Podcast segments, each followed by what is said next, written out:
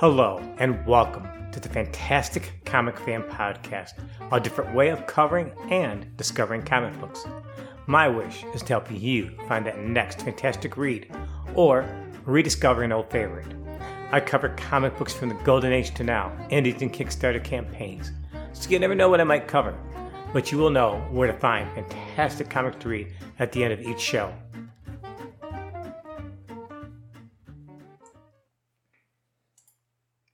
It's Monday, October 3rd, 2022, and today is the third and last part of my interview with Gary Carlson, the publisher of Big Bang Comics and de facto grandfather of Image Comics. In the previous two installments, we talked about Gary's writing career, his reminiscences, and his early days of Big Bang Comics.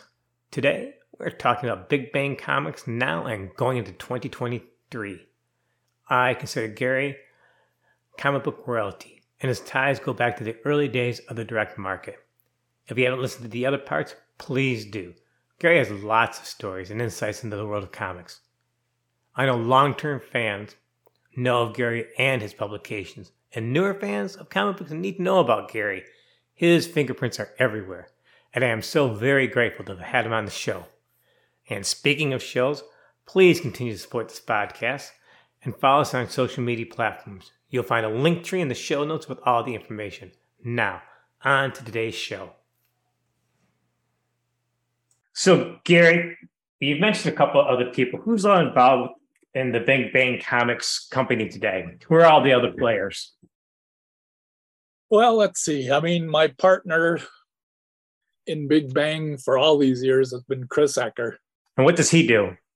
Uh, he writes he doesn't draw as much as he used to, although he's pulled out some stuff and he's trying to get back into that. But I mean, he does a lot of writing. He's actually uh, he's written stuff for Big Bang. We do a uh, another book called Anomalies that he has written. It's a more modern uh, book. It's kind of something uh, it, it, it uh, examines kind of the the history, not the history. The uh, Ultiman was an astronaut whose uh, capsule, Gemini capsule, was hit by a, a meteor, radioactive meteor, killed killed one of the astronauts, made him real sick. His body adjusted to it, and he developed superpowers.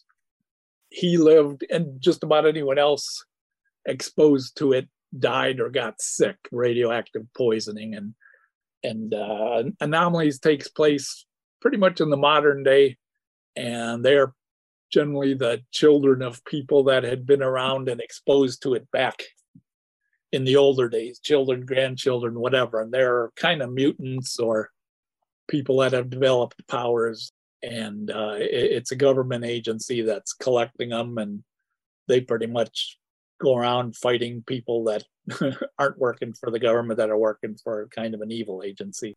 Do you guys introduce new characters, or you just stick with the stable of characters that you generally have over the years? Uh, no, there's this is all these are all new characters and the anomalies. Okay, that's what I thought.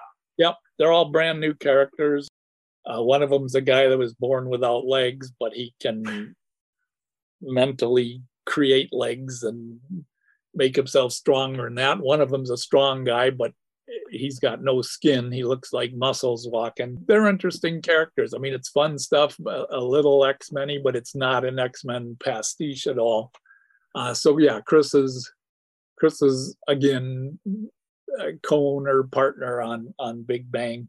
Uh, Ed DeGeorge has been around since the Megaton days. He's uh, he helps in editing a lot of stuff. He's also co-owner with me of Doctor Weird. Doctor Weird was a a fanzine character created way back in the early 60s by Howard Keltner. And when the, the latter days of Megaton, uh, he was doing a few things with us. And when he got sick, he asked us if we wanted to buy the character and keep it going, which we did. I mean, when we were at Caliber, we printed a couple issues of uh, Dr. Weird. I mean, uh, an annual reprinting some of the stuff done by George R. R. Martin, Jim Starlin, and the and a couple of new issues, and Ed published a couple of new issues. So Ed's Ed's been involved all along, although a little more peripherally.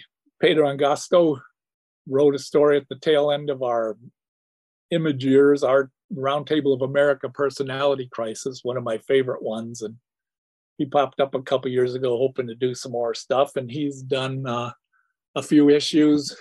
His last Whiz Kid story, kind of a George Perezi. Yes, I saw those. Yeah, sort of a thing, and uh, and they're a lot of fun. The, the first two issues are out there, and what issues eight and well, fourteen and seventeen. Eight was something else.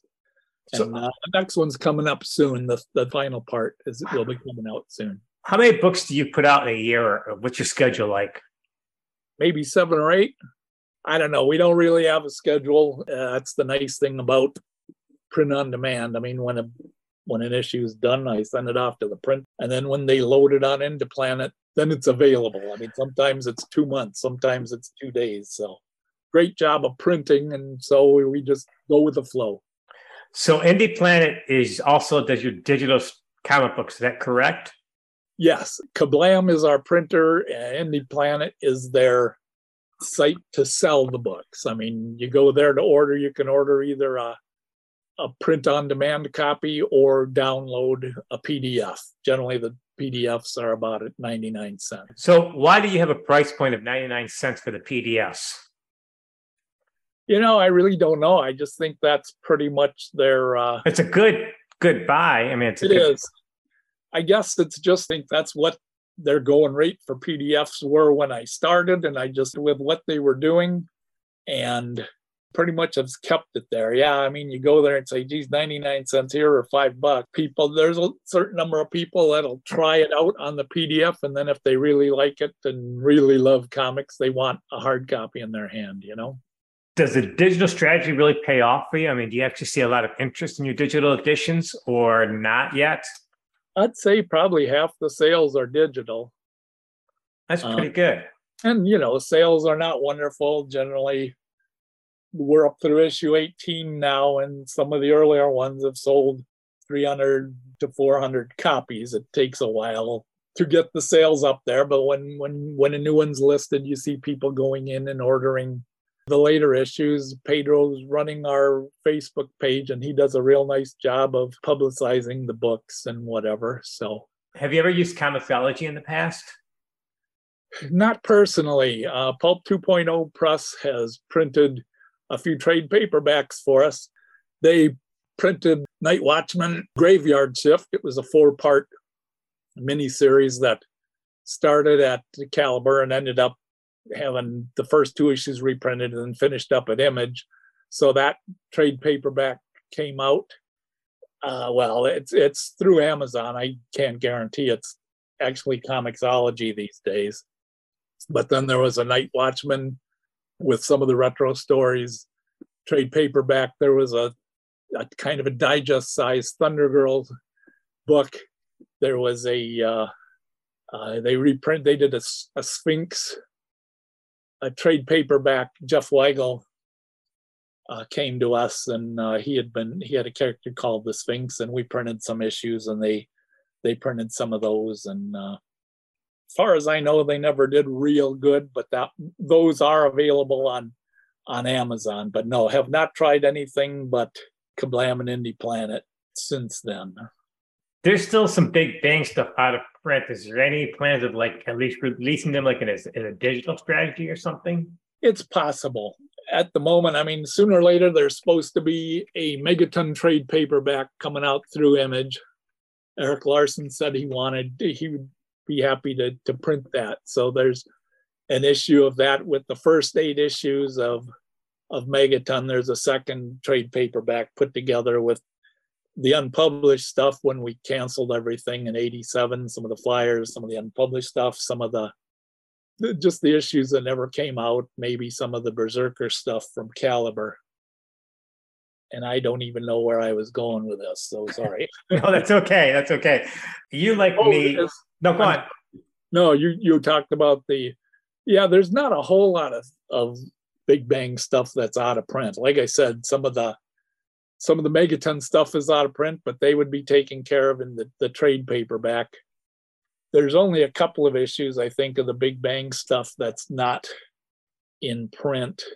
I think caliber number three, which was the Silver Age one, and that was reprinted as image number six, I believe, and I, I think that's still in print. So we'd have to see. I mean, part of the problem going back all those years, some of the backups are giant negatives, you know, that were stripped up and ready to print on a press.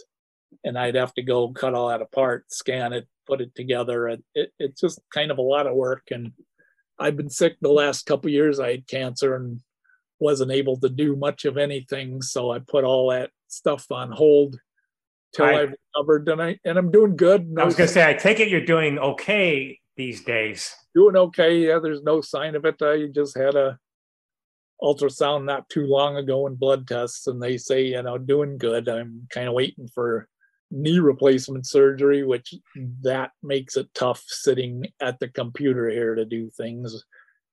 And you know, stupidly, my eyes are are going bad and makes it tough to do a lot of coloring. So I don't do do a lot of coloring, but uh, I work around it. But yeah, it's hard to to get all that stuff done. It's pretty much just me, and at 65, I don't know how much I look forward to it. How far is this stuff going? I just happy to get out, you know, the current issues while they're they're here, and and then we'll see. So. Speaking of the current issues, you just released Big Bang Adventures number 18. I, I was looking at the inside and it's there's so much fun little stuff. There's like on the on the opening page, there's the archive edition, which takes the little DC. People have ever seen the archive, you know, the old DC. That's a, a nice touch. Ultiman, and I'm going. I'm flipping through the pages now. Is it just Ultiman in this issue? Yes. Uh, pretty much, yeah. Ultiman versus a group called Faust. Is that the first appearance of that group, or have they been around before? Nope. This this is the first time they showed up. It's a retro story. It's set kind of back in the late 60s or yeah. so. And uh, it's a little bit like a Fantastic Four esque. Totally. Totally. what we aim to at, at Big Bang. We don't like to do just pastiches. We don't go in, change the names on the character and say, oh, all you've got to know is who Reed Richards was, and you'll know who this character is. I mean, it's kind of based on the Fantastic Four, but uh, we always have called it a left-hand turn, where you get into it and people like this is what they're doing, and then we turn left and try to do everything different. We try, I try not to do uh, homage pastiche covers where people look and say, "Oh, there's that one again," or a story based on this particular story or that. No, this was, one, yes, I yeah. mean it is. There's but, a little bit, you know, it's based on the Fantastic Four origin, but the fact that it involves rockets and that is pretty much as close as it gets to the actual story. Now, does now Big Bang Adventure has a uh, changing cast every issue, isn't that correct? Yes, yes. What do you have coming up in the future issues? Well, like I said, Whiz Kids Part Three will be coming soon. There's a two-part a fairly modern Night Watchman story that's waiting to be colored.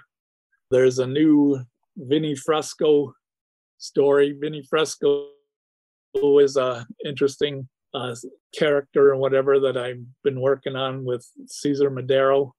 He's a, a visitor from another planet. He was sent here to plan uh, an invasion and fell in love with with all the writing and drawing and art here and became st- stayed here and became a Renaissance artist, modern day more or less, but still, I mean, just enjoying painting and writing music and stories and whatever. And then, and he's protecting, keeping his planet and their warriors away from Earth. So, you know, in, in particular stories, he runs up against Vanguard, who again is someone, an alien here, sent sent to protect this planet from his own people's enemies, and they meet up and and occasionally.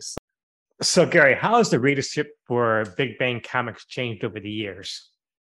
You know, I really don't know. I mean, we don't we don't get very much uh, fan mail. We see some reviews online, even though I mean Pedro is killing himself trying to get people to look at the books and read them, and that really don't have a clue. You know, the fact that we're not in the shops, we're not in the diamond thing, that hurts because you're not you're not out there, you know, but it, it, didn't even make a lot of difference. I mean, when we were at AC doing the this 64 page books, you know, I mean, we've got a small niche market and that seems to be where we stay. It's always funny to see people that are surprised to see that we're still doing stuff. Gotcha. That, that's how it goes, you know. So well, you're probably one of the few publishers that actually have maintained publishing for this amount of time. Isn't that correct? Yeah, pretty much. You know, I mean, I I wasn't publishing the time at Image and whatever, but I mean, I was still putting the books together and that. So yeah, I mean, really been at it for 40 years. I mean, with somewhat the same characters and stuff. It's not quite the same as, you know, the one or two real long running ones, you know, where the same people, same issue, same same artist every issue and that. You know, it just it works against you being the anthology. You just never know what people are going to want to read and and you know hopefully they can if they go to indie planet and take a look at the three preview pages they'll see what the book looks like or might be you know and what characters and stuff so yeah i'll have a link to indie planet in the show notes also Thank you. No problem. So you've been doing this stuff for decades, and I'm sure, like I'm sure you've heard, like I've heard, this is the death of the comic books. This is the end. We're no longer going to have comic books. That's been the mantra since I was a kid. Do you think that will ever happen, or was there ever a time in the last X number of years that you go, "Oh, this is it"? I think comic books are going to be dead. Or you, was there anything since that over the years? New fans don't understand the collapse of the black and white market. They don't understand this. They don't understand when Marvel went bankrupt. All these things that happened over the decades. Was there any point in time that you thought, you know what, comic books might not be here next year? No, there were plenty of times I thought I might not be here next time in publishing my books and stuff. But no, I've always Marvel and DC are such big companies, and you know, especially over the years with the TV shows and movies and that, eh, the I think the merchandising has overshadowed the comics to the most part, you know, where they you get a new movie out, you get new toys out and action figures and stuff, and uh, they, they keep putting the books out, you know, try to keep it in front of the kids and stuff. But I don't, I well, I mean, to me, that's the problem is that comics aren't for kids. I mean, every every generation i think there's fewer kids that actually grow up on the comics i mean i think there's probably a lot of them that have grown up on the movies and tv series and the animated cartoons and whatever and maybe they've seen some of the comics but yeah i don't think the comics are the industry anymore so uh, and that's you know kind of too bad because that's really the part of it i i prefer so so we were talking about earlier that your years as a publisher may possibly be limited. Would you ever think about selling the property so somebody else could continue it? Or once you're done, that's pretty much it? That's the way I feel about it is that when I'm done, that might be it. I mean, if somebody were to come up and offer a decent amount of money, you know, I'd be tempted to sell even if they wanted one or two characters. I always thought Megaton could could be a popular character. I mean, a black guy, uh, not related to Ghetto or being a black character. He just happens to be black. It, eh, yeah, at least right now. I mean, it's tough for me to just say, okay, here I'm going to hand all this stuff over to you. I mean, it's like, geez, they're my toys. I mean, we are we prefer to see things done specific ways, you know, and not always easy to deal with me, I suppose. You just ask Pedro how many times bangs his head against his computer screen, you know, because I'm, ah, we don't do that. And no, I don't think that's a good idea or that doesn't go with this, you know. So at the moment, I'm guessing it kind of lives and dies with us, but but there's no, it's not set anywhere, you know. I don't, none, neither of my kids are big in the comic book industry, so I I it's I can't say oh, oh they're gonna they're gonna take it over and at least oversee it and stuff, but you you just never know, I guess. Where does Big Bang Comics go like into the next year into 2023? Do you have anything up your sleeve or are you just gonna steady as she goes? Uh, pretty much steady as she goes. The one thing we're mo- I'm most excited about is there's going to be a Night Watchman uh, mini series called Night Watchman: Creatures of the Night.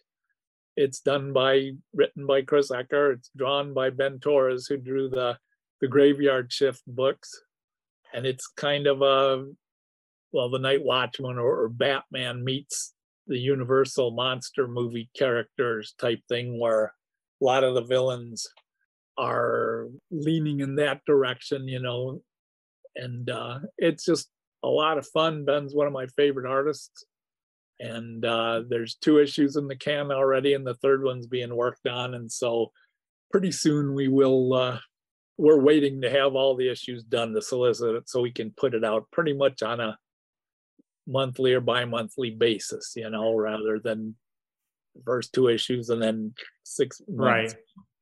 Have you ever decided anything like a Kickstarter or anything like that to, for your comic books? Uh, we tried Kickstarter once for the uh, Anomalies book, and I think we set our sights a little too high. You know, our goal goals a little too high. I, I don't know what we were trying for, three thousand bucks or something, and we got to two thousand, and it petered out. And I think that took uh, quite a bit of the wind out of our sails. Is that we were at that point. You see people start Kickstarters and making half a million bucks, and you know, reaching 50,000 bucks. But I mean, we're not famous and we we realize that yeah, that would be nice. I mean, a Kickstarter to actually have some money and be able to spread it around with the people doing all the work, you know, would would be very nice. So Gary, before we wrap this up, is there any parting word you would like to say? no, I don't really think so. I just like to thank everybody for supporting uh, me and us for all these years, and I hope that they've enjoyed reading them as much as we've enjoyed doing them. I remember getting Big Bang comic books back in the 90s, and I don't keep up with comic books. And when I approached you back in the spring, your name and Big Bang comic books didn't connect right away. and then people were like, oh, that's so and so. Went, oh, what the heck did I get myself into? And really, I thank you for joining me on the podcast. It's been an honor to have you on there. You're kind of in a way comic book royalty. And when I told people that you're going to be on the podcast, there was actually a lot of people that were excited. So Oh. thank you so much for joining me. I hope you come back on and just talk comic books again. Oh, sure, you bet. Just let me know. All right. Thank you, Gary, so much. Thank you. Take it easy. Okay. Bye.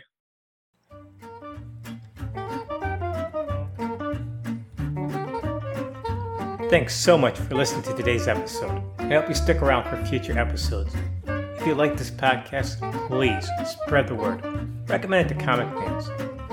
With this episode, I've added a link tree to the show notes, allowing you easy access to the Comic Fan podcast, platforms, and social media accounts.